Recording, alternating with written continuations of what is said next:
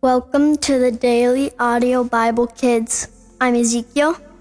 Today is the 23rd day of December. Today we're reading in the easy to read version.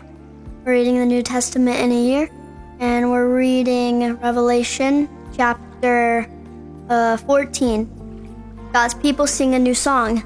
Then I looked, and there before me was the Lamb who was standing on Mount Zion there were 1,440 people with him. They all had his name and his father's name written on their foreheads. And I heard a sound from heaven as loud as the crashing of flood waters or claps of thunder, but it sounded like harpists playing their harps. The people sang a new song before the throne and before the four living beings and the elders. The only one who could learn the new song were the one that 1,440 who had been bought from the earth. No one else could learn it. These are the ones who did not who did not do sinful things with women.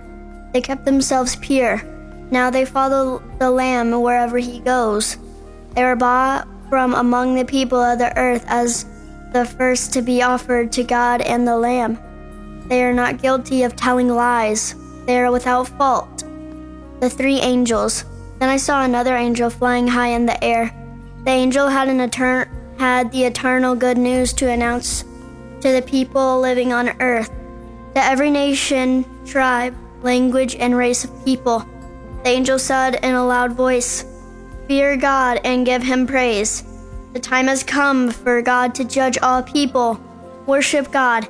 He made the heavens, the earth, the sea, and the springs of water. Then the second angel followed the first angel and said, she is destroyed. The great city of Babylon is destroyed. She made all the nations drink the wine of her sexual sin and of God's anger. A third angel followed the first two angels. This third angel said in a loud voice, God will punish all those who worship the beast and the beast's idol, and agree to have the beast's mark on their forehead or on their hand. They will drink the wine of God's anger. This wine is prepared with all its strength in the cup of God's anger. They will be tortured with burning sulfur before the holy angels and the Lamb, and the smoke from their burning pain will rise forever and ever. There will be no rest, day or night, for those who worship the beast and its idol, or who were the mark of its name. This means that God's holy people must be patient. They must obey God's commands and keep their faith in Jesus. Then I heard a voice from heaven. It said, Write this From now on, there are great blessings for those who belong to the Lord when they die. The Spirit says, Yes, that is true. They will rest from their hard work. What they have done will stay with them. The, earth, the earth is harvested. I looked, and there before me, sitting on a white cloud, was one who looked like the Son of a Man. He had a gold crown of his head, and a sharp sickle in his hand. Then another angel came out of the temple. This angel called the man, the one who was sitting on the cloud, Take your sickle and gather from the earth.